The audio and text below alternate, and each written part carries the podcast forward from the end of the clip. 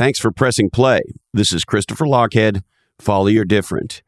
And today, an extraordinarily unique perspective on what is happening in the United States right now. You see, our guest is the legendary M.K. Palmore. And he's unlike anybody I've ever met. And candidly, it's almost as if his entire background uh, positions him to be a leader of this moment that we all find ourselves in. You see, he's a graduate of the U.S. Naval Academy. He has an MBA from Pepperdine. He had a distinguished career as a U.S. Marine and an over 20 year career in the FBI, where he did almost everything an FBI agent and executive can do, including being the assistant special agent in charge of cybersecurity. Today, he's a security uh, expert and executive and advisor, and uh, he works at Silicon Valley's $20 billion market cap Palo Alto Networks.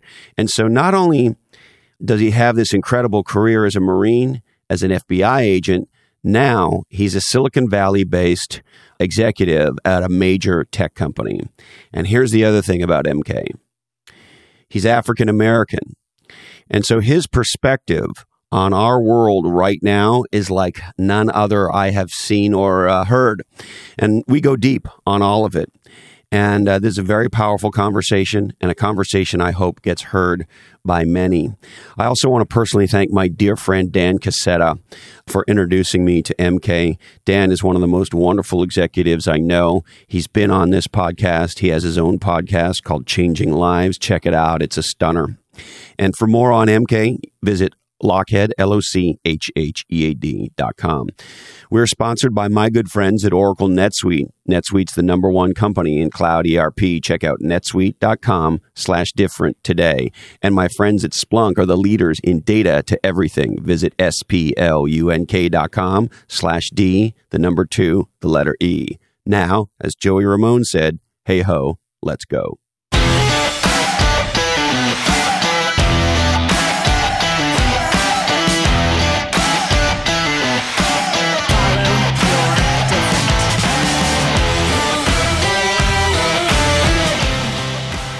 So, MK, there's a ton of things that uh, are on my mind to talk to you about, um, but I'm I'm curious, what's on your mind uh, these days? Quite a bit. Um, you know, I'm a father, uh, husband, family of five. Uh, you know, responding to this entire COVID 19 crisis that we're all in the midst of creates a, quite a bit of uncertainty. You know, I got uh, high school age kids, and uh, my oldest um, son is now, you know, going into a senior year, rising senior, and we're my wife and I are desperately hoping that uh, he has something akin to a normal experience so that he can, uh, you know, finish school strongly and matriculate on the college. Um, uh, certainly thinking about, uh, you know, work. Happy to have a great job now, working for a great company that I think is uh, doing some interesting things in the cybersecurity realm. And then, you know, to top that all off, there's all the all the social unrest going on. So, you know, how do we all plug into that and make sure that um, um, we're being responsible responsible about not only how we interact with others uh, as it relates to this, you know, like we're having the right conversations that we need to have, um, but also thinking about this in a in a way that's uh, that's helpful to uh, potential outcomes. Hmm. And so, what what do you think are the right conversations that we should be having, MK? So, uh, interestingly enough, um, just got off uh, the hook with a, uh, a dear friend of mine. Uh, um, more than 20 years. I've known a guy, worked closely with him in the law enforcement profession. Uh, and he and I were going back and forth um, on, you know, his perspective on this thing and, and my perspective on it. And um, it's clear to me that um, even folks who have served together and spent time in the trenches um, have very different um, approaches and understanding of what's happening right now in, in American society and what this response is about and what it's uh, you know what it's like for others. It's it's almost the you know we're all being required to walk a mile in someone else's shoes uh, with these particular incidents that are going on, and and that I think is the hardest part for people to understand, um, especially my former colleagues in the law enforcement community who.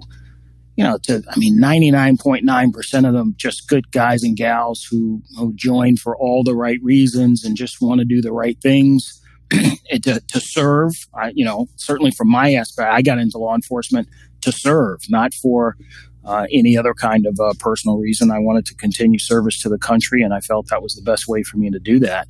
And, you know, the vast majority, I think, of people feel that way. But to not recognize that there is potentially an element of folks out there who uh, do not take the same approach to that profession uh, as they should and may bring uh, some things onto the job that um, uh, are not only not warranted, just should not be there. Uh, to, not, to not just recognize that, that that's a challenge. Uh, and, and it's going to create some difficulties in having the discourse on how it is that we make change uh, moving forward because there, there are a ton of folks who just don't want to acknowledge that there's a potential problem. Hmm. Uh, folks in law enforcement. Yeah, folks in law enforcement. And again, you know, I'm of the age where most of my uh, peers and colleagues are now retired and on to other things. Uh, and these, you know, this is that's my peer group. Those are the folks that I still keep in touch with, uh, and these are the conversations that we're having going back and forth. And they're, you know, fortunately because we are you know lifelong colleagues. We we're able to have these conversations without severing relationships but um, imagine two um, sides coming to the table who have no basis for creating compromise coming to a table and discussing these issues. Lots of passions uh, get involved and um, people begin to you know you, you you can't get to the table um, and make those halfway, come halfway uh, conversations, make them happen without being empathetic and understanding what the other side is feeling. And I just, my fear is that we're not going to see enough of that. Both sides coming to the table, under, trying to understand what the other side is talking about. That's what forms the basis of compromise, and then talking about how to provide solutions. And, and not to sound uh, overly stupid, but when you say both sides, w- would you mind sort of uh, being explicit with me, MK, about what you mean by both sides? Yeah. So when I say both sides, I mean uh, the law enforcement community and then uh, the minority community uh, on the other side, and specifically the black community. You know, I mean, we all long, long conversations. Um, you know, for many of us, like myself, uh, we were um, we've been hearing these kinds of discussions since we were young, mm-hmm. Uh, very young it requires, again, an understanding that, hey, a potential problem may exist. And this is from law enforcement to the other side.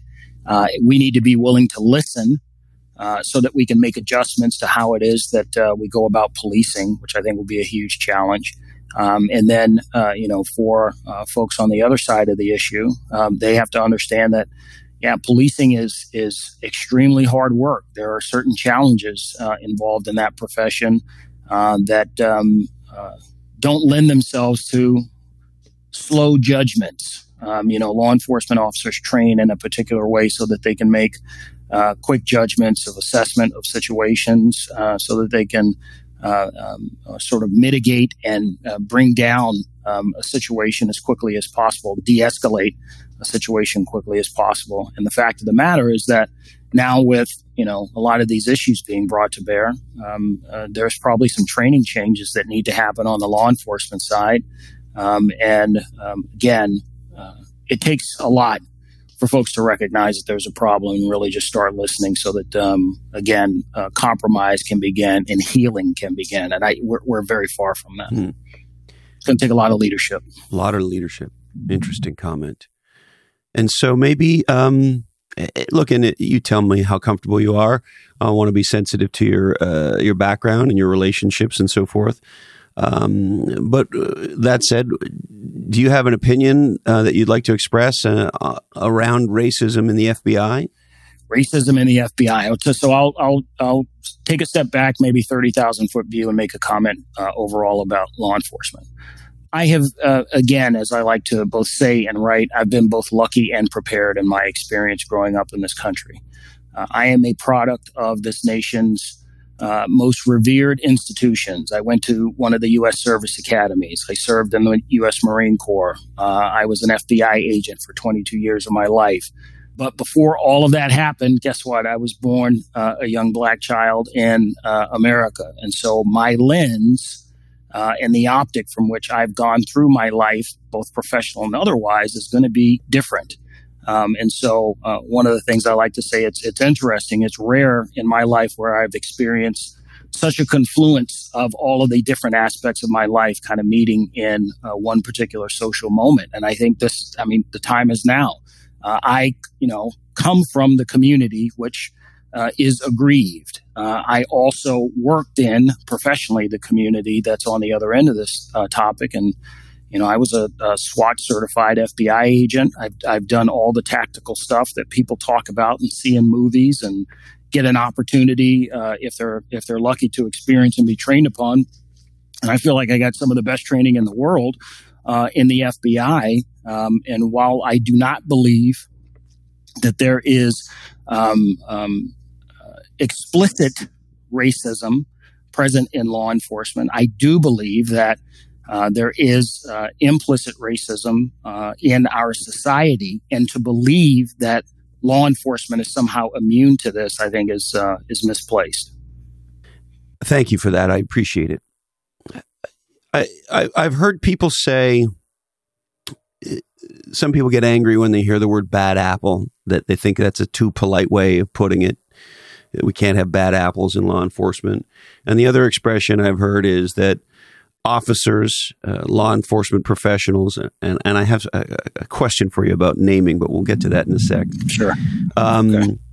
uh, they're sort of like air traffic controllers. We can't have one bad one because the um, the ramifications of one bad person in that kind of a role are obviously horrifying as as we've have we seen as we have seen many times in America and is now under the the sort of um, microscope now. And so how do we get to a place where uh, and maybe it's completely unrealistic but I, am just curious you know if you say it's not about bad apple it's not that.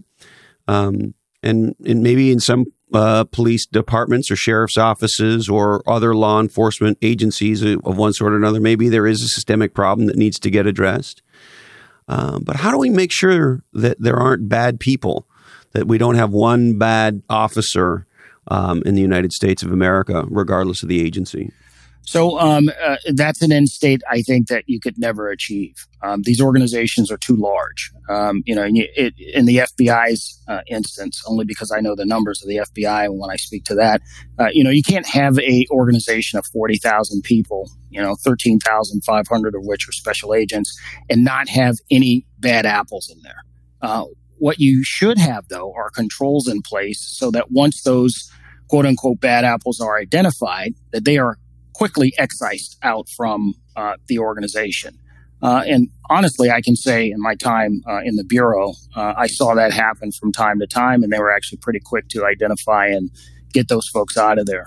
One of the challenges in um, local law enforcement, uh, again, are the interdiction of things like police unions and uh, these contracts that the unions engage in with the cities.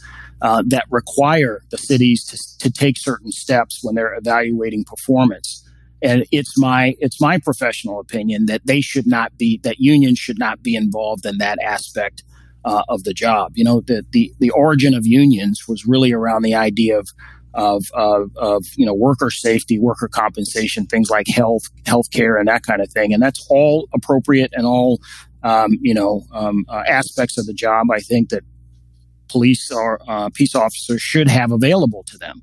But when it co- when it comes to actions on the job, um, how they should be evaluated. I, I, do think that there is some internal take that needs to happen there, but there also needs to be uh, likely an outside body uh, to do some external uh, looking at actions, police actions, and otherwise, to make a determination as to whether or not they meet, um, you know, a common man standard, uh, whether or not they meet the eye test. Um, because there are instances that, you know, like you could pick them out uh, where uh, there are things that are brought to light that don't meet the simple eye test, right? You know, if you knew all of these things about this officer, why is he or she still on the job?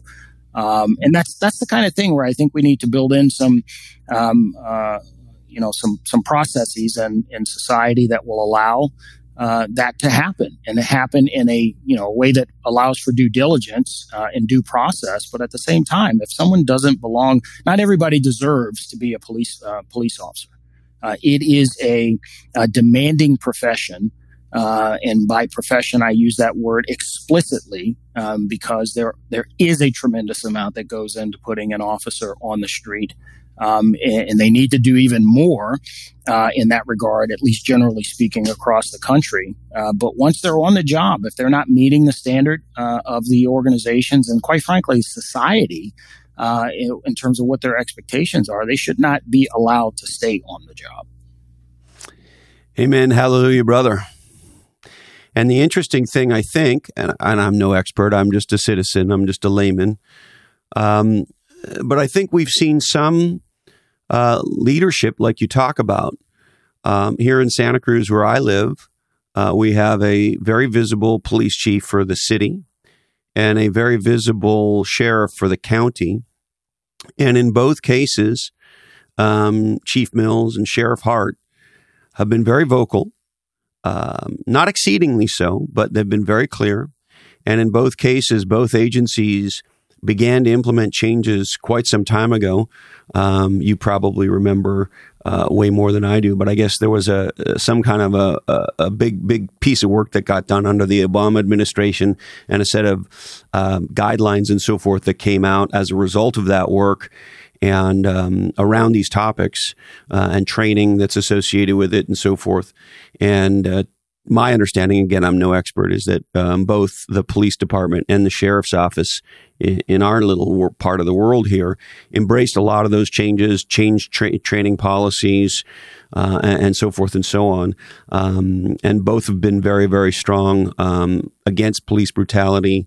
There was a photo of Chief Andy Mills um, uh, with the mayor of Santa Cruz, who also happens to be African American. Chief Mills is, is Caucasian, and the two of them uh, kneeling at a Black Lives um, Matter rally in downtown. And that photo went viral, and I think was a, a point of pride for the local community.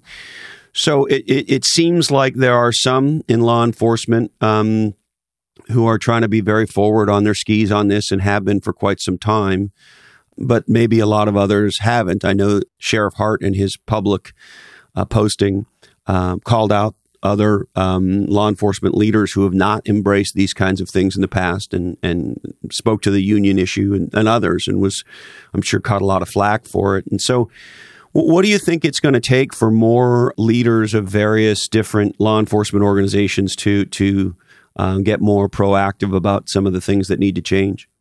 Well, uh, uh, you actually answered your own question there in the beginning of your statement. Um, I am a uh, lifelong leadership uh, student, leadership practitioner.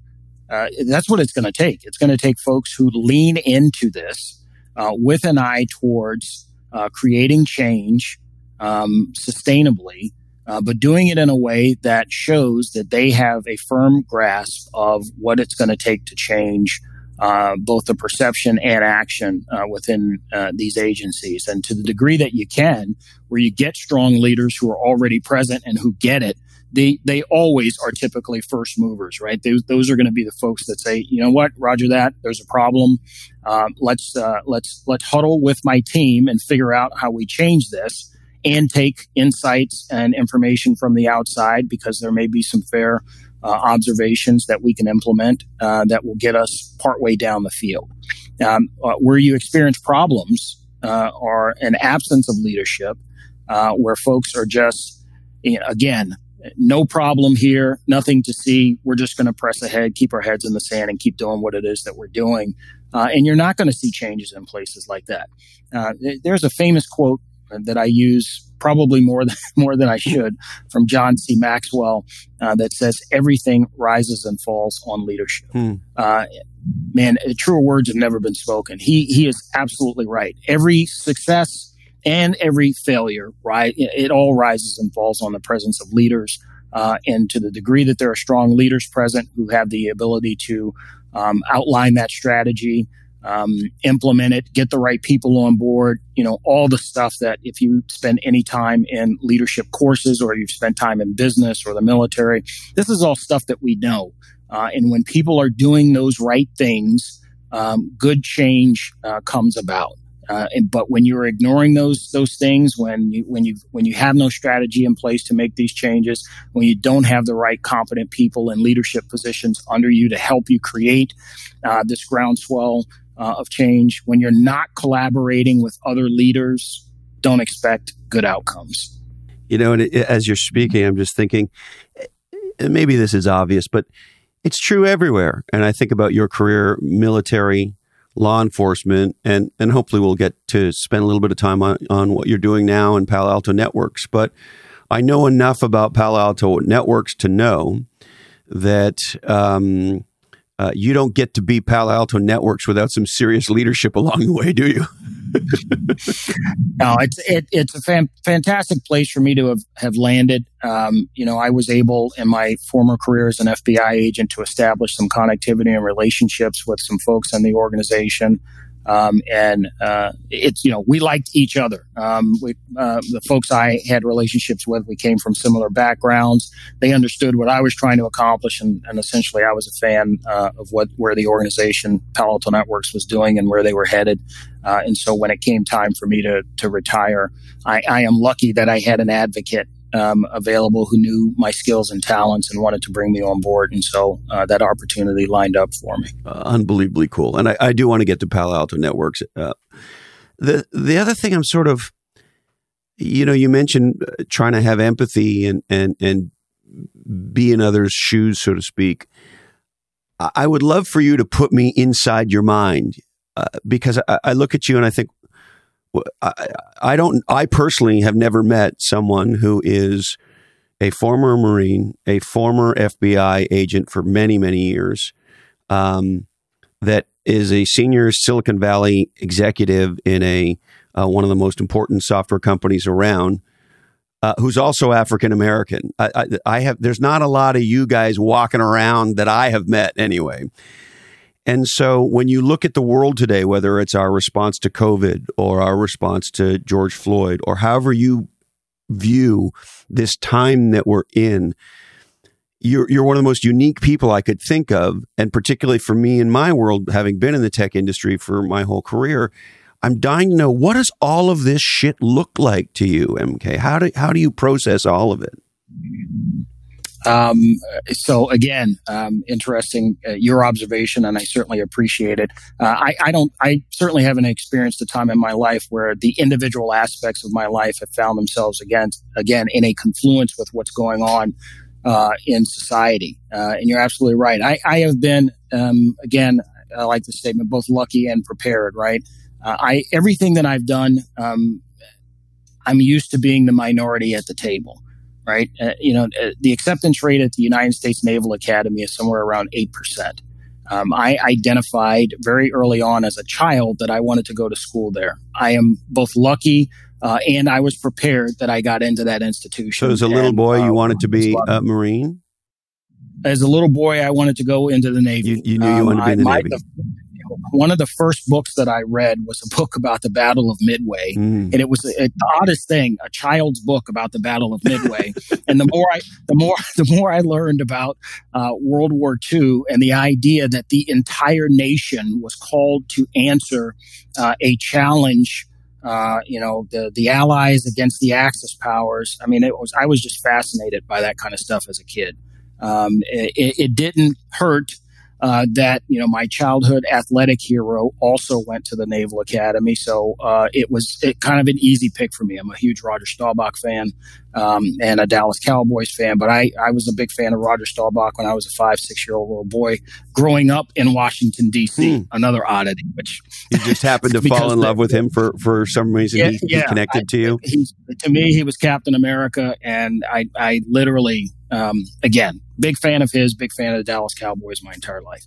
Um, so it was easy for me to identify that as a place where uh, where I thought I could achieve my version of the American dream. I you know I bought into it, lock, stock, and barrel. I say to myself, I'll go to a service academy, uh, likely serve in the Navy um, because that again was the first uh, large um, uh, armed service that was apparent to me, um, and it helped that you know, I grew up with a stepdad who was a retired Navy uh, petty officer, and he would tell me stories about spending time on aircraft carriers on the other side of the world. And it, you know, my my future was locked and set at that point. you so, wanted to be one of those guys like him. Yeah. Yeah, and and uh, well, so my stepfather had served a career in the Navy. My dad had served in the U.S. Air Force during uh, Vietnam. Uh, so I, it wasn't I came from a family of service. Yes. It wasn't, you know, some kind of strange thing to think about a career um, in the government.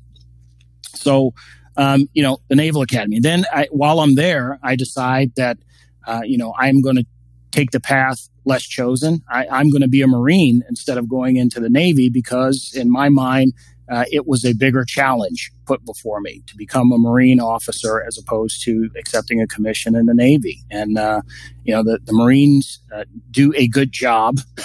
I, I, laughingly refer to it as brainwashing now, but we, we call you, that you marketing around here, MK. It's great marketing. You, see my, you see the sign. I sure me. do, I, and I, mean, know exactly you, what it means and why you have it there.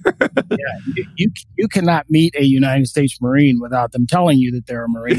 you know, within the first couple. yes, that's first couple. That's true too. Hey, I'm a Marine, but yeah. you know what? In fairness, if I was a Marine, I'd say, "Hey, I'm a fucking Marine," just so you know. I mean, everybody would know. Uh, I, so you know my career track, and I will tell you that I've told my wife uh, to this day. of course, I have no way to hold her uh, accountable for it. That on my tombstone, I want uh, husband, father, United States Marine. Mm. That's it. Um, yeah. So I mean, I go into this, you know, this historically um, uh, uh, well respected fighting force. You know, the world over. I can go anywhere on the planet and say I was a United States Marine, and people will nod their head. They understand what what that is uh, you know, become a part of that force. And on top of it, uh, there weren't and still are not a ton of black officers uh, in the Marines. Um, Do you have any idea fact, uh, the, the, officer officers serving what percentage would have been black when you were serving? It's, yeah, it's somewhere around five percent. It's it's again a very low number. So when and I what when would it I be in the Marines overall when you started? When I started, there were about two hundred and seventy thousand people in the Marine Corps. Um, still the smallest of the uh, four major armed services, but still it, it, at the time in the early 90s, the force was around 270,000 people. And what percentage of them, can you remember, would have been black at that time? Um, I do not know. Obviously, uh, minorities, I think, make up a good percentage, especially of the enlisted mm-hmm. ranks. Uh, within any of the armed services. So you'll find black, Latino, uh, Asian, and others uh, represented um, um rather firmly in uh, the enlisted ranks. As you get up to the officer ranks, those numbers change uh, quite considerably. In the Marine Corps, I think probably uh, it, this may not. I, I, doubt that this is a misstatement. Probably has the smallest percentage of minority uh, officers in its officer ranks. And you think it was roughly about five percent in the officer ranks when you became an officer? Correct. Correct five so five percent blacks specifically within the within the ranks. It may have been something much less than that. Yeah, so so, so um, you were again, a little bit of a, a unicorn or a, some something unusual. Used to being the minority at the table, like I said, and then you know at the end of my time in the Marine Corps, uh, again I got to a decision where. Uh, it literally boiled down to okay, I, I think I'm going to get out of the Marines, but I still want to serve the country. How do I go about doing that? Um, and my best friend, um, uh, still my best friend to this day, is a guy I went to the Naval Academy with and went in the Marine Corps with, and we both became FBI agents. Um, you know, outlined the FBI opportunity to me because I was going to go to law school. I was going to, uh, you know, go on a completely different path. Uh, and I took a look at the FBI and they took a look at me and, and I beat that number too. The three to 5% of applicants that apply to become FBI agents become FBI agents. And then you can imagine of that small number, an even smaller number of them are minorities. Mm-hmm. Uh, you know, the, the FBI experiences some challenges. In fact, I came in during a time in the mid seven uh, mid uh, nineties.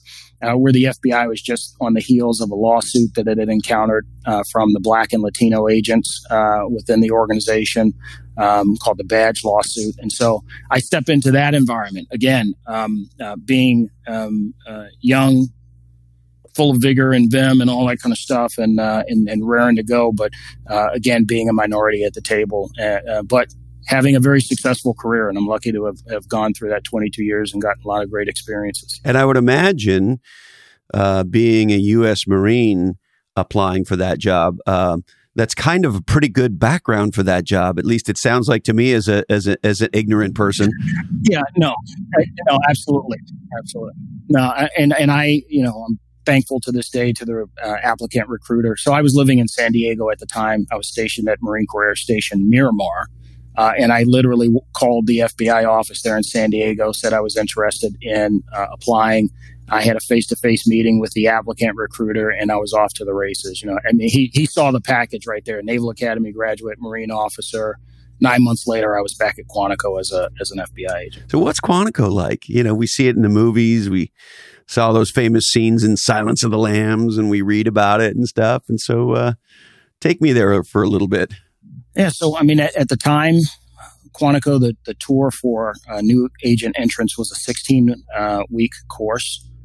Um, it is to this day, um, I think, of course, I'm, I'm uh, a little bit jaded, uh, some of the best training uh, that's offered for professional law enforcement officers on the on the planet. I mean, there's a reason why um, officers from local police departments look to attend what the FBI calls the National Academy, and that's where they take um, standing law enforcement officers through a process of sort of getting acquainted with FBI training and FBI uh, approaches to law enforcement. And that's much more of a combination of thought leadership um, and leadership in policing uh, but the, the, training at the FBI Academy was uh, it's unparalleled. It was uh, quite frankly for a Marine officer. So that the physical component was not all that challenging for me because literally I stepped from I, I left the Marine Corps on a Friday and showed up at the FBI Academy the following Sunday. I, I, so I got in my car that Saturday morning and drove across country. And that following Sunday, I started at the FBI Academy. So physically, I was ready to go. Am I right in um, assuming, MK, that you, you, you, don't you can't be a U.S. Marine unless you're in pretty yeah, badass no, shape? So I, am a I'm a guy of 51 years old now, and I, I can firmly say that um, I was probably in some of the best shape of my life when I was in the United States Marine. So I, I, I that would into, that would make sense to me. yeah, so I, I, went into that training wide eyed uh, and fully capable physically of doing what I needed to do to, to get through that experience. And again, at the FBI training, a combination they literally take you from first of all, FBI agents come from all walks of life. Um, there is no singular path that someone goes through in order to become an agent. In fact, um, they will tell you that uh, although they recruit heavily from lawyers, accountants, folks in the military, that there is no one direct path that will get you into uh, the FBI. They like to sort of mix it up and make sure they bring, bring bring people in from a variety of perspectives, but certainly those skill sets of you know having spent time in law or accounting um, or having a language skill make you uh, particularly attractive to them. And nowadays, those skills extend to uh, computing and technology. So if you come from the technology world, if you were a software developer, you've done some stuff in cybersecurity, that really makes you attractive because the organization changed, of course, as you might imagine, over that 22 years, putting emphasis on a, um, uh, a new, more technology oriented crime trends. Uh, and so the, the, the nature of the workforce has changed quite a bit over time. It, sounds fascinating. Um, and so, uh, uh maybe tell me a little bit about those 20, how many years um, in the FBI, MK? 20, 22 years in the FBI. I was, um, I was lucky. I, I had um, a number of mentors, and these are older agents, uh, both white and black for that matter. I want to make sure I, I, I put an accent on that, uh, who saw in me leadership capabilities and talents, and these folks um, uh, guided me through my career, made sure I had opportunities um, uh, to uh, do things that I wanted to do. And I literally went through a 22 year career getting a taste of uh, it, deep experience and light experience and everything I wanted to do in the bureau. There are very few people I think that could come out the end of their FBI career and say they did everything that they wanted to do. Um, you know, I I worked counterterrorism matters. Uh, I worked uh, as a young agent bank robberies in the city of Los Angeles. At the time, Los Angeles was the bank robbery capital of the world, and there I was on the bank squad as uh, I think I was a three-year agent at the time, uh, teamed up with a senior agent, and and we, there we were responding to bank robberies, driving around in the Crown Vic. You know, doing the doing the victim teller interviews, and then subsequently following up on leads, looking for what was uh, that? looking for bank robberies. I'm blanking on that the name now. Um, oh, the movie with uh, I call him Canoe Reeves. Uh, uh, the, they're, the, they're the bank they're the bank robbers yeah, with, with Keanu Reeves, with the masks the, uh, with the president masks surfer, and the surfers surfer yeah, point break the, duh. point break so you were you were one of those guys right I, I, was one of those guys although I was not at the um, now closed he, I think he was assigned to the Redondo Beach RA or something like that um, yeah, so I, I, mean, I got a chance to work bank robberies in the city of Los Angeles for a couple of years, and at the time, so how do you uh, catch bank robbers? It's very hard. Is it really? very. Oh yeah. Oh yeah. At the time that we were, um, this again, early 2000s, late uh, late 90s, there were annually, I think somewhere in the neighborhood. And again, so for Los Angeles, you have to count the surrounding counties. So that goes all the way down south to Orange County, and then all the way up north to San Luis Obispo. Uh, there were more than 2,000 robberies a year hmm. um, uh, in all of those areas. And there were, you know, a handful of us assigned to work bank robbery matters throughout the Los Angeles division. So what I just described for you was the FBI's version of the Los Angeles office that actually went from it's a pretty big Orange County. yeah, it was huge. And, and it's one of the, it's the, third largest office in the in the FBI. So it's um, there's a reason why the, the FBI sends a ton of agents to LA because mm-hmm. there's a lot of work to do and a lot of lot of ground to cover. Um, uh, you know, so to, to get back to the ability to what I call um, reshape yourself. Uh, essentially, I did you know great work, uh, but every couple of years I would raise my hand and say I want to go. I want to go learn and do something else. Uh, and I had the opportunities and abilities to do that. And so, you know, I walk out on the other end of a career with the Bureau, again, having worked counterterrorism matters, um, traveled overseas on behalf of the Bureau to learn and, and conduct um, uh, uh, liaison with foreign entities on behalf of the Bureau in counterterrorism matters. I worked bank robberies. Uh, I worked um, intelligence matters. I worked uh, and led um, public corruption and organized crime matters. And then I topped it all off with a switch to uh, cybersecurity. Hmm. So uh, again, uh, just a, a, across the spectrum, very few people got the opportunity to move around and do the things that I got a chance to do.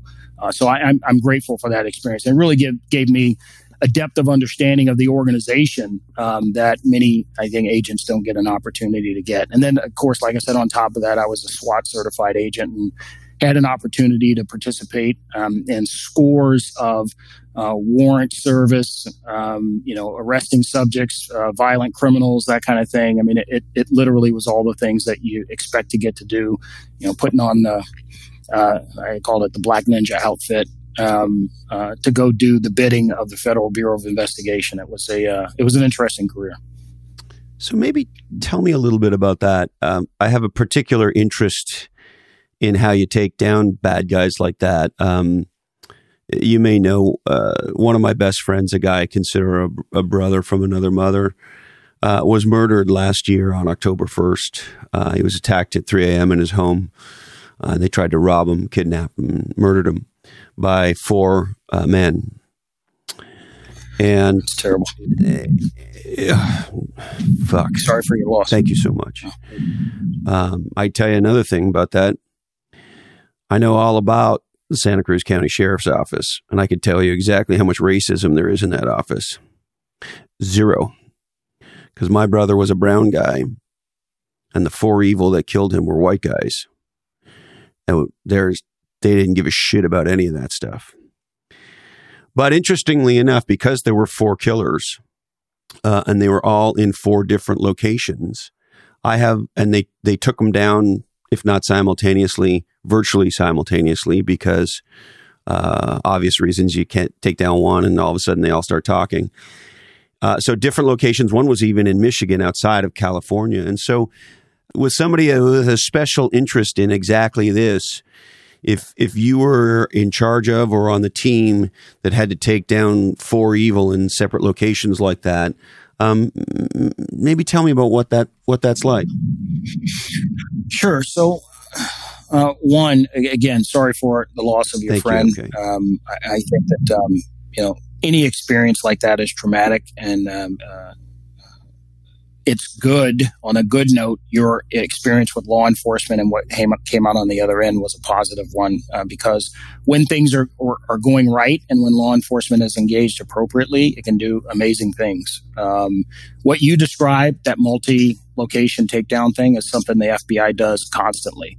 Uh, because it is a federal investigation force, um, uh, many of the investigations that the FBI engages in uh, have uh, geographically multiple locations where subjects uh, are located. And it was not uncommon uh, to be involved in a quote unquote takedown of a subject that was occurring uh, essentially simultaneously to another subject being taken down who was connected to the same case.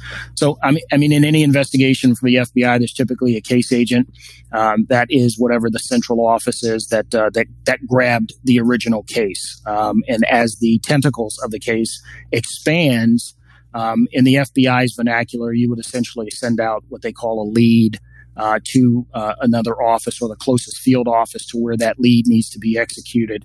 Uh, and you would work collaboratively with the other agents in that other field office uh, all the while, uh, from a command and control perspective, you're operating uh, with that overall look as to when the takedown needs to happen, who all's involved. Um, uh, you will be working very, very closely with the United States Attorney's Office in um, the uh, location of all of the activity but most likely in the um, uh, the central location where the main case is being worked out of, uh, and you would coordinate all of the, those. Sorry to interrupt you, MK. Yeah. Do, do, the U.S. attorneys have investigators the same way a, D, a DA's office would have investigators that are sort of so, somewhat sidecarred with you, or is it different? Uh, yeah. So what you just described is the relationship between the FBI, Secret Service, uh, DHS to some extent with the U.S. Attorney's Office. Their investigators are the investigators of the other federal um, entities that uh, that may that that essentially bring cases to them. Uh, and the yeah. FBI is one of the entities. Of course, I missed the U.S. Marshal's Office, but yeah, the FBI is one of the entities that works very very closely with uh, the U.S. Attorney's Office and um, uh, I don't know what the percentages are in terms of where a, a, particular U.S. attorney's office gets most of their cases, but a large amount of them typically come from the local FBI uh, office that's uh, in whatever mm-hmm. region they happen to be operating in. So yeah, I mean you're you're lashed up with a um, assistant United States attorney pretty early on, especially in a criminal case where you need um, uh, grand jury subpoenas and things to build the evidence for the case. Uh, they're brought on board early, and they are absolutely involved in the uh, in the planning in terms of how it is that you're going to go about executing um, uh, the warrants and the timing of it and the such, and the preparations to bring all these folks to to trial. Uh, and get them into the court system. So, I mean, it's a big collaborative effort. it's nothing um, uh, it's not as cool as you know it, it, as it's sometimes depicted in movies, where you have all these all this technology available to you, and all of these things sort of moving um, uh, in sync with one another. Uh, a lot of it's manual, uh, in terms of the mm-hmm. um, uh, uh, engagement of it, but at, nonetheless, it's still again a very cooperative process. Uh, and the FBI and Secret Service and the, they do this stuff all the time. Take take down people in a variety of locations, and then you have assets in those different locations that you plug into the problem, uh, and they're able to um, execute the warrants in the in the appropriate districts where they uh, where they are served. Um, and one of the things I imagine that's part of the planning is I would imagine you have to assume there's going to be gunfire and or violence. That is to say, you have to pre-plan that this is not. They're not going to say, "Hey, thanks for showing up. We surrender." Yes. Well, what you have to do is you have to do the necessary amount of investigation and intelligence gathering to get to know your subject before you actually go knock on the door. Uh, and that's frankly what the FBI is very, very good at. Um, uh, again, so the FBI has the luxury of operating at its own timing, whereas uh, local law enforcement may not have that luxury available to them and may be required uh, to engage in response to something. And so you don't get the benefit of having uh, the ability to do a deep amount of planning. Although you do the same planning, you just do it much quicker and you mm-hmm. execute on it much quicker. So um, there's a ton of intelligence that goes into that. Um, the short answer is no, you don't make the assumption uh, that every uh, engagement is going to end in gunfire.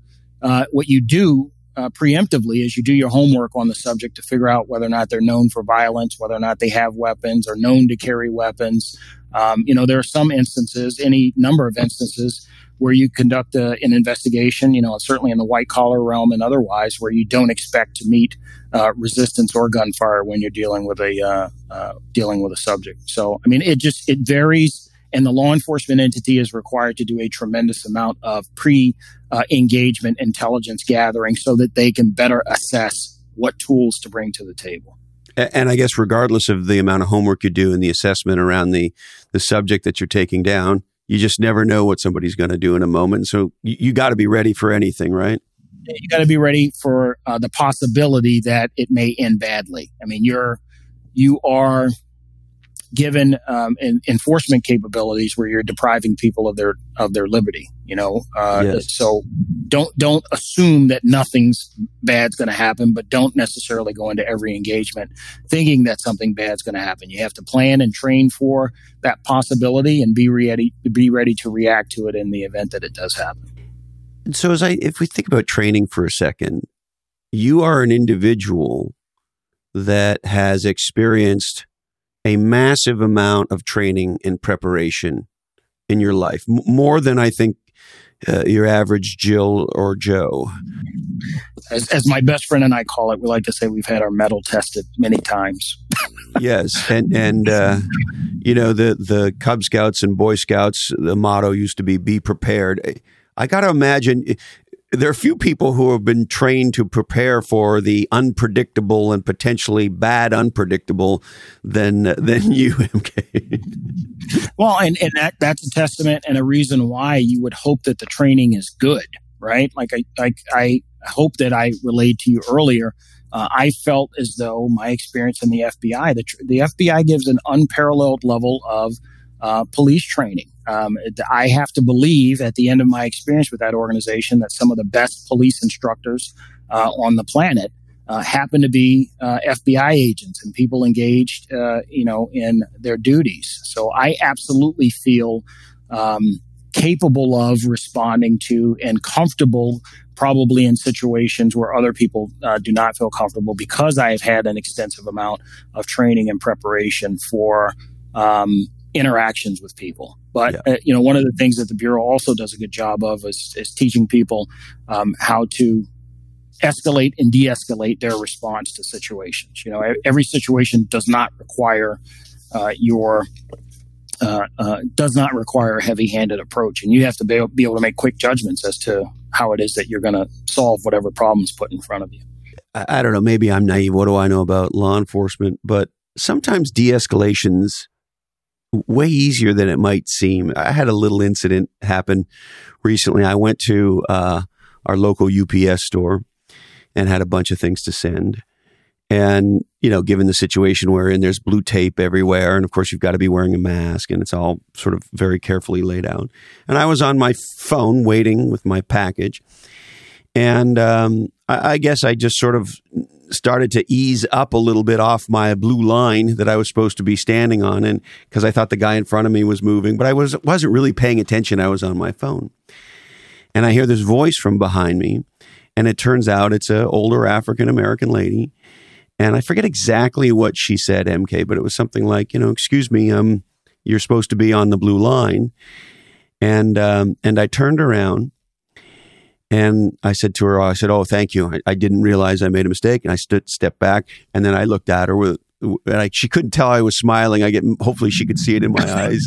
And I said, you know, I need a lot of supervision. I'm rarely la- allowed out on my own. and she just started laughing.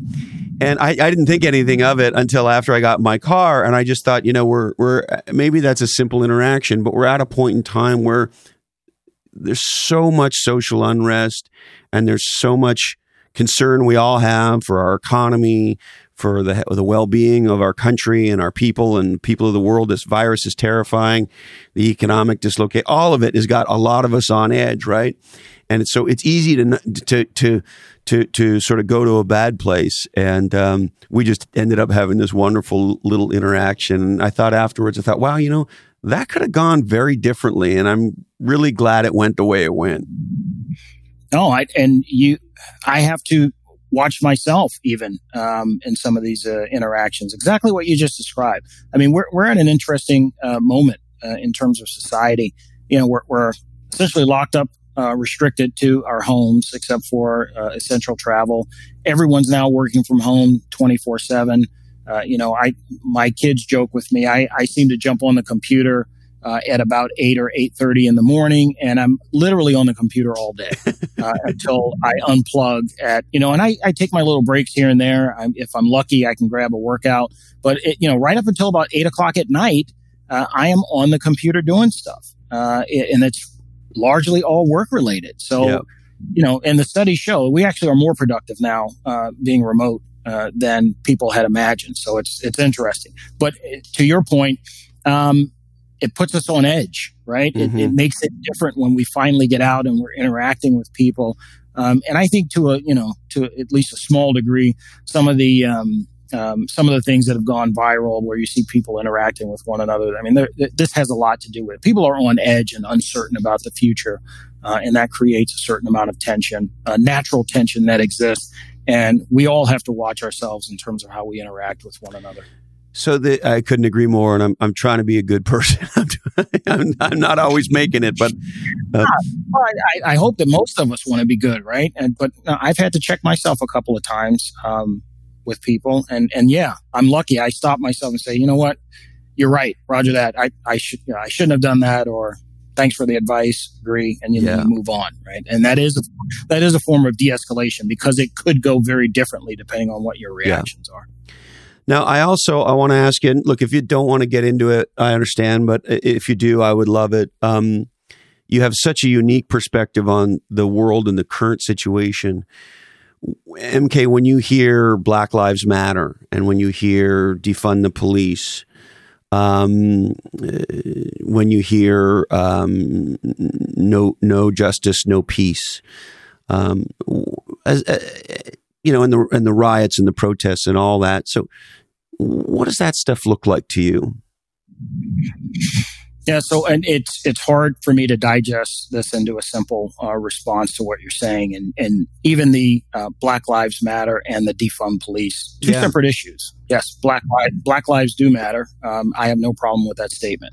Um, that that that is a uh, reflection, I think, again of, of many of the longstanding societal issues that the United States uh, quite frankly, has yet to deal with as it relates to race relations in this country. And, and I and if I'm being honest, I think until we deal with it, uh, until we, you know, pull the scab off of that wound and deal with it in a way that allows that wound to heal, I think that these types of issues will persist uh, in American society. And we haven't been truthful and we haven't been honest about what that history is uh, and what it's like, uh, uh, because without honesty, you can't have reconciliation. Um, Ooh, could you so, say that? Uh, I'm sorry to interrupt you. Could you just say what you just said again yeah. so it registers to my database? Yeah, so I, am saying without honesty, you can't have reconciliation. And, until, as a country, we are honest about our history uh, and how um, African Americans were treated, not just when we were first brought to this country, but treated in the uh, in the intervening years after the end of slavery throughout literally present day. Until we on, until we are honest about that and recognize um, that there are some changes that we need to make in terms of our perceptions and how we interact with one another and availability of resources. And again, this is a litany of things. Until we're honest about that, you're not going to have reconciliation. And so these things will continue to bubble up from time to time. I mean, we, we are experiencing essentially a bubbling up of this topic um, that hasn't um, erupted in this way since uh, the 1960s. Uh, but and that simply means that it was never resolved in right. the first place. Um, and that's why we're still talking about the same issues. I am a big fan of a um, former author and writer, uh, black author and writer, United States, guy named James Baldwin.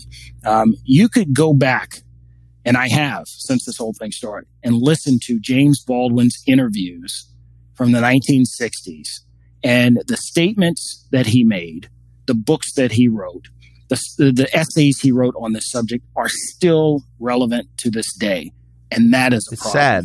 I, I mean, how it, it's sad. How how is it that I'm able to go back to the 1960s, pick out a piece of literature and writing that's making an overall comment about American society, and it still be valid in 2020? That's that's astonishing to me. So, uh, clear ex- clear indication that again, the problem has not uh, not been solved.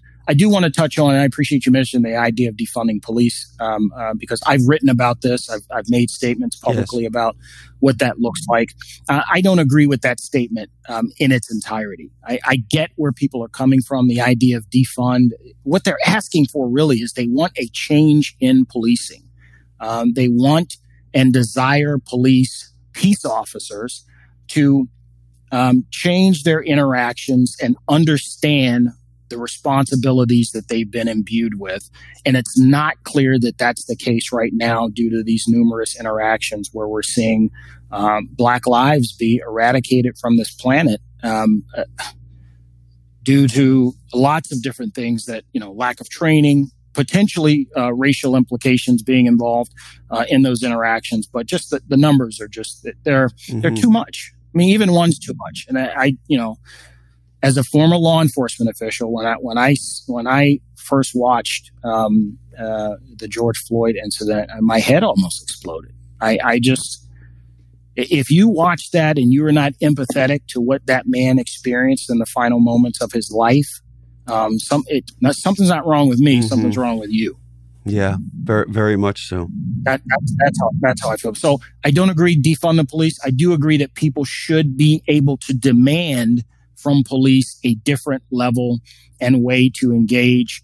Um, you know, I, I like to use you know, police believe that they're in the business to protect and serve, um, with emphasis on that serve part. They're there to serve the public. Um, and in that service, if a large portion of the public is telling you they have a problem with how they're being served, you need to take a step back and potentially listen and adjust uh, and make some changes because um, you know, the, the, the statements that um, uh, many African Americans are making now is that, you know, just the, what we're seeing, literally seeing now for the first time because of recorded engagements and things like that, what we're seeing um, is not acceptable. Yes. Amen. Hallelujah. Now, you, you said something, you used a phrase there, and I want to underscore it. Uh, but before I do, I want to uh, set it up a little if I could. You know, as a three time public company CMO, I think a lot about marketing, as you might expect. Uh, try to be a student of marketing. And I think to be a good student of marketing, you also are a student of language. And one of the things I've learned over time, MK, is that a demarcation point in language creates a demarcation point in thinking, which ultimately creates a demarcation point in actions and outcomes. And, and a simple example would be, you know, you and I are virtually the same age. Uh, when I was a kid, the people who lived on the street were called typically winos and bums. And today we call them homeless people. And the way you think about a bum is different than the way you think about a homeless person. And so there's been a, a change in language to create an empathy and a humanization as opposed to a dehumanization. So I, I pay very close attention to what things. Thank you. Yeah. I, and so I, I pay very close attention to what things are called. And one of the ideas I've sort of been kicking around with folks uh, in your line of work is would it make a difference if we sunset the term law enforcement and we adopted the term that you just used, which is, you said peace officer? Peace officer. Or peacekeeper because it's an interesting point of view that could contextually shift things a little. Now, some people say, oh, you know, you can call them whatever you want. It, the problem's still going to be there. Well, maybe. But I, am curious about you use the term peace officer. What, what what do you think about the distinction peace officer versus law enforcement? So, uh, like you, I'm also a fan of language, and I and I try in my um, speaking pattern to be as precise uh, as I can possibly be in terms of the words, uh, in terms that I use. Um, uh, the term peace officer is yes. already in use. Um, there are there are many states um, and entities that use that term to describe their law enforcement um, forces. Um, I think a distinction in terms of how it is they're referred to is something that may help in the training um, uh, acumen in terms of how training is delivered and how it is that you acquaint a new officer with what their responsibilities are, uh, both to society, to the department themselves, that kind of thing, as you extrapolate that out. Um, uh, it would make a difference, but again, it's already in use. And I think that there is much more of an emphasis that needs to be placed um, on the service aspect of the responsibilities of peace officers as opposed to um, the, uh, as opposed, quite frankly, to anything mm-hmm. else. Their job, they are in service to the public.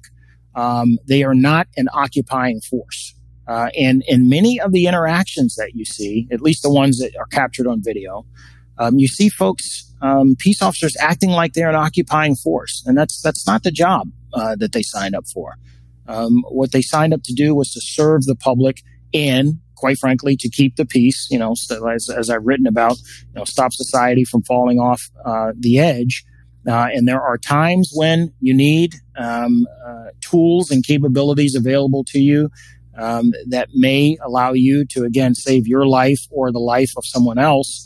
Um, uh, but there are also times where uh, that interdiction needs to be um, de-escalated and brought in in a way that, again, respecting everyone's lives. The, the studies are clear. There are entities that have done lot, that have looked at this a lot, um, and it's almost you know. And I read this statement the other day, and it re- really resonated with me. Isn't it intuitive to us that diversity would actually lead to better solutions?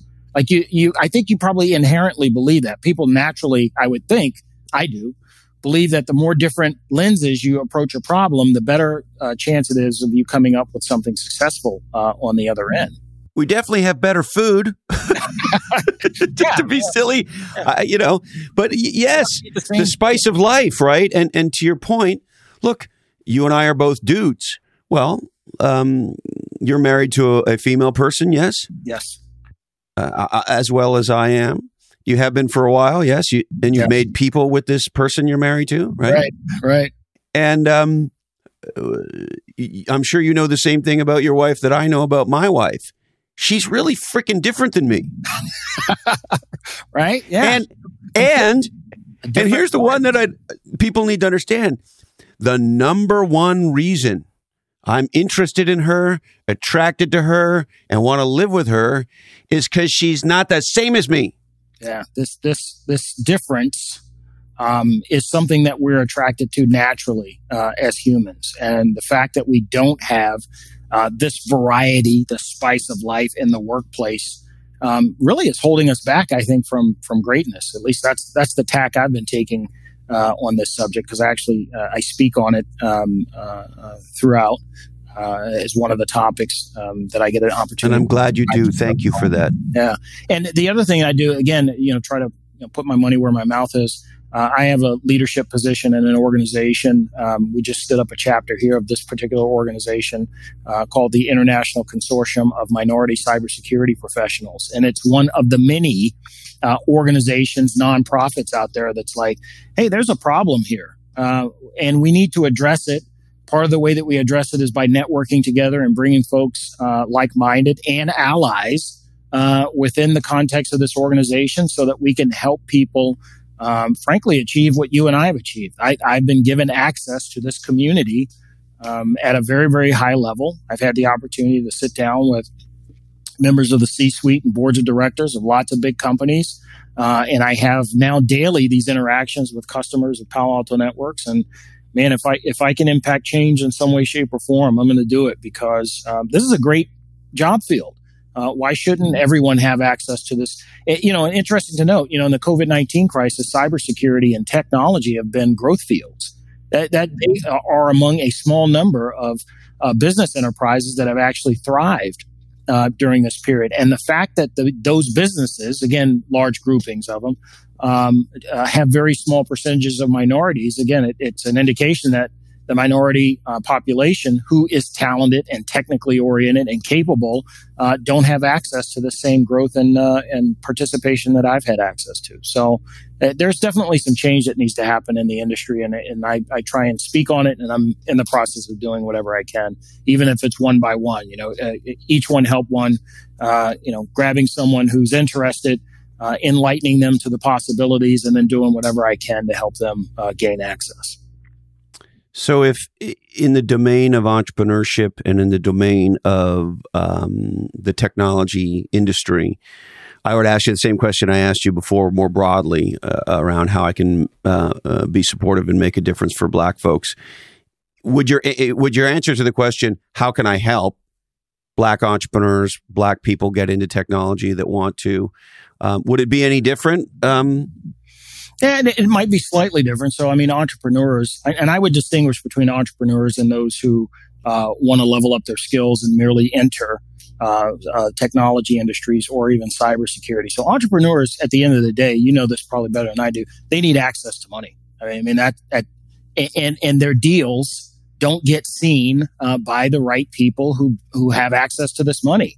Uh, that's the purpose of all of these organizations that have popped up, uh, even some minority owned. And there's there's quite a few minorities doing some great stuff in this space uh, who've started their own venture capital uh, firms, who've started their own um, angel investing uh, apparatus, so that they can help minority entrepreneurs get their ideas uh, to market. Um, it, they need access to money, and short and simple. And to the degree that um, it's all about networking opportunities and putting them in front of the appropriate folks. No one's asking for any handouts, right? It's not like, let me get this great idea that happens to have been created by someone black or brown. Let me get this great idea in front of these people because the people who created it are black and brown. No, it's a great idea that's likely going to yield people dividends in the way of profits. So they need an opportunity to present that idea to people who may be interested in bringing it to market and they don't always have those opportunities available to them. And then, you know, the on the flip side, that other topic of getting people into the industry, um, you know, the science is in on that too. It turns out that we like to hire people that look like us, right? It, it, it, it turns out uh, that when you're going through a uh, you know a stack of papers or when you're interviewing people, the people that resonate with you are people who have similar backgrounds. So you know if I come across a black Naval Academy graduate who served in the Marine Corps, uh, who happens to have been an FBI agent, I'm going to say, "Wow, you know what? This guy looks great. He, you and I, you and I are brothers. we, we should hire him." And people do those kinds of exercises in nearly every aspect. Oh, they went to the same college as I did. Oh, they come from the same neighborhood neighborhood that I come from or grew up in the same region of the world. We're always looking for that commonality. And I think all we're asking people to do is stretch your optic just a little bit, right? Understand that there are people with the requisite skills and talents who come from these diverse backgrounds and neighborhoods who could not only do the work that you're looking for them to do, chances are that by simply adding them to your uh, enterprise that you will actually be better and do better. Incredibly well said. Uh, another, and look, I could talk to you for 12 hours. I'd, we should do a 15 part mini series. um, one thing I also want to touch on, if I could, you have you are a person clearly, and of course we're just getting to know each other, and I'll be forever grateful to the legendary Dan Cassetta for setting us up, one of the all time greats. I've never met a more heart centered leader than Dan Cassetta.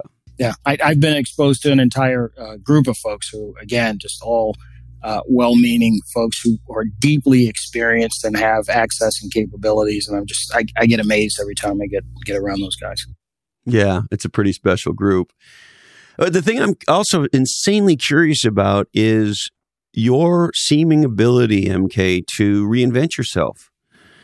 You know, I, I talk to a lot of uh, veterans uh, who've made the transition into the uh, private sector, some of whom have become entrepreneurs and uh, tech executives as well. I work with a few in, in a couple capacities, and uh, I have a real soft spot for um, our vets, and I love seeing our vets in Silicon Valley in the technology industry doing cool things.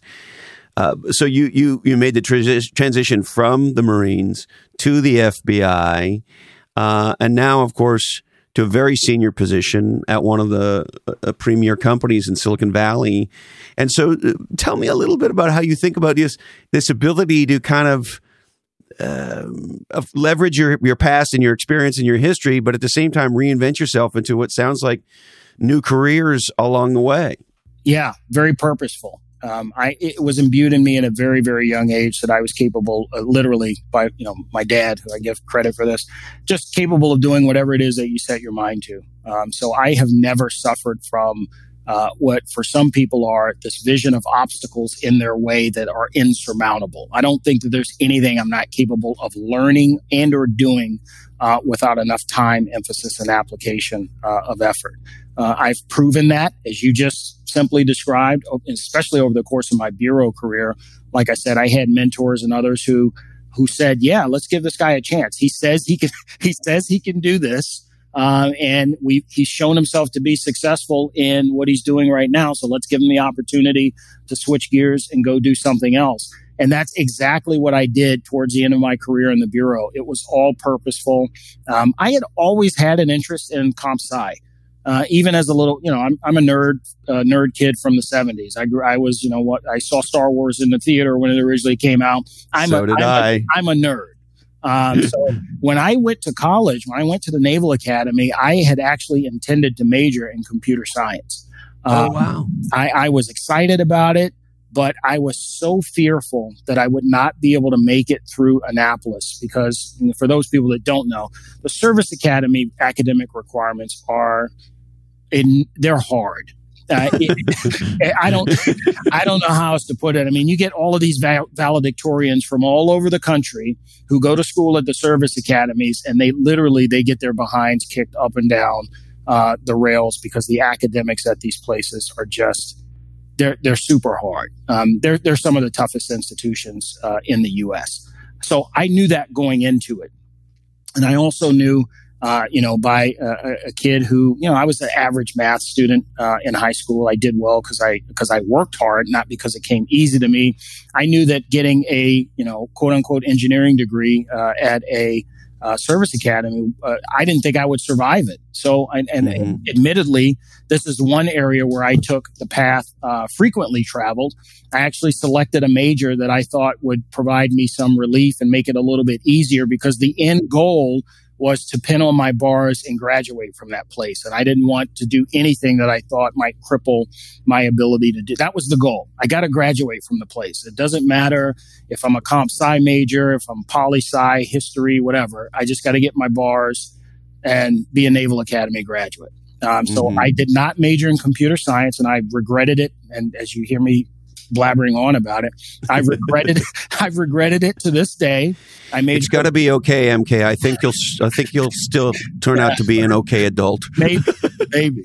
Um, I majored in political science because I was a decent, you know, I had a decent grasp of history. I actually had an interest in politics uh, at the time, and I figured it would be an easier path.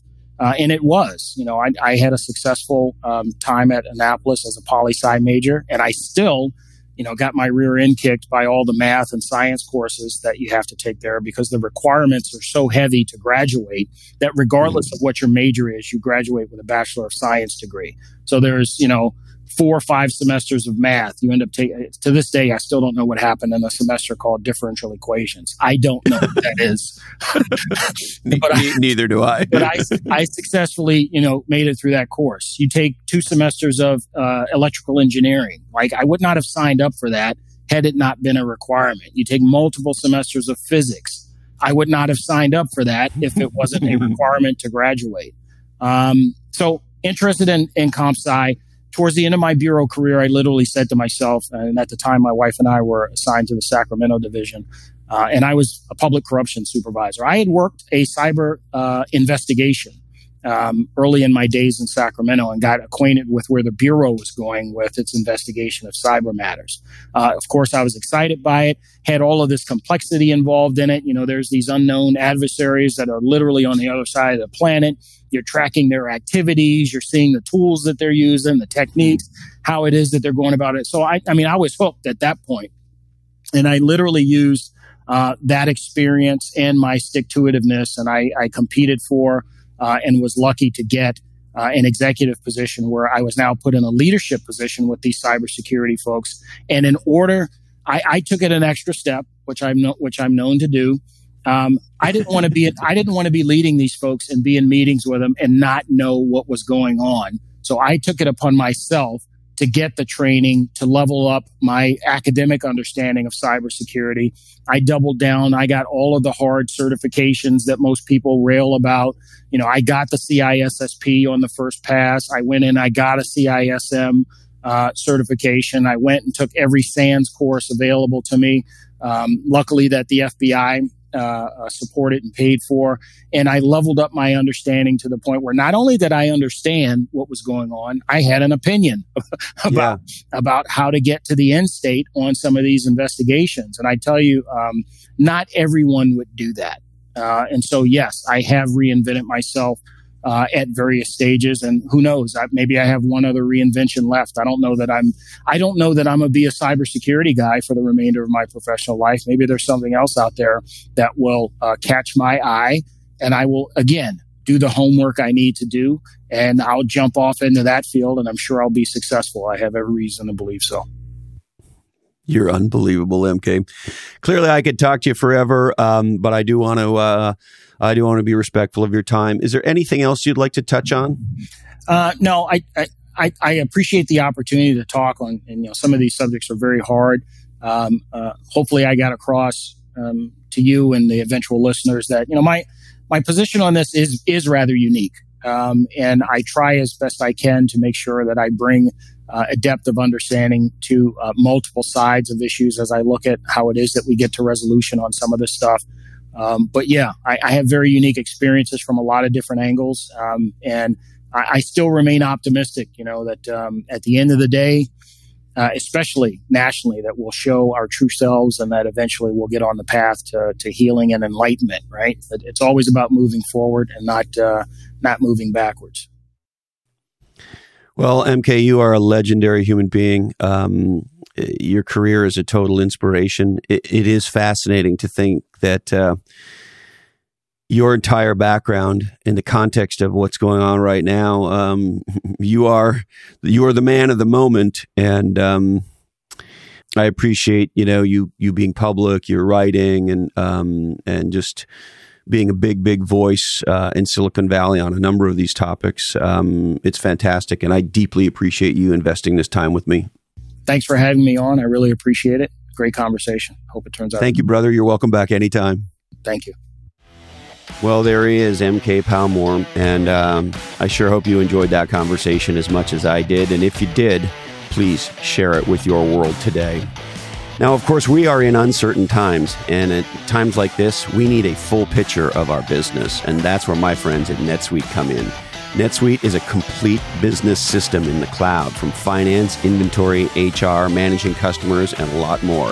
NetSuite provides you everything you need to gain the visibility and control that you need to make the right moment by moment decisions. Visit netsuite.com slash different today, and uh, you'll get a free copy of their new guide um, that digs deep into what business leaders need to do now. So check out netsuite.com slash different today. And while you're there, you can also get set up for a free product tour of NetSuite. And uh, challenging times require data, and uh, that's where my friends at Splunk come in. They help you bring data to every question, decision, and action. Visit splunk.com slash D, the number two, the letter E, where you can learn how to turn data into doing. That's splunk.com slash D2E. And also remember my friend Dan Cassetta's podcast, Changing Lives. Check it out wherever you get legendary podcasts. All right, we would like to thank the incredible MK Palmore himself. Uh, you can find him on the internet at MK Palmore, P A L M O R E dot I O. The incredible people at onelifefullylive.org. This is the nonprofit making a difference for decades now, or for over a decade now. Don't make it longer than it's been, helping people dream, plan, and live their best life. Please check out the number one lifefullylive.org. Also, if you're in marketing, if you're a CEO, if you care about the growth of your business, check out the number one marketing podcast that is uh, hated by many and loved by few, Lochhead on Marketing. If you want to help scale yourself, why not check out my friends at bottleneck.online? Atranet will help you build a legendary B2B website in Silicon Valley. Check out atre.net. And if you can make a difference in your community, dig deep in your wallet and maybe support a church a hospital, a food bank, or anyone else in your community that is doing good stuff right now. All right, I need to remind you that this oddcast is the sole property of the Lochhead Oddcast Network. We deeply appreciate you sharing it. All rights do remain perturbed. We are produced and edited by living podcast legend Jason DeFilippo. Check out his podcast, Grumpy Old Geeks, because right now uh, is a good time to be grumpy. Sarah Knox and Jamie J do technical execution and legendariness around here. Diane Gervasio's got the website. Uh, remember to teach leadership, be kind, listen to Prince, spread podcasts, not viruses. Thank you, Candy Dandy. She keeps all the trains running on time. Love you, Mom and Dad. And hey, Colin, this oddcast really ties the room together, doesn't it? Today, our deepest apologies go to Harvey Weinstein. Sorry, Harv, we just ran out of time for you. That's it, my friends. Thank you so much. Be good to each other, stay safe, stay legendary, and until we're together again, follow your different.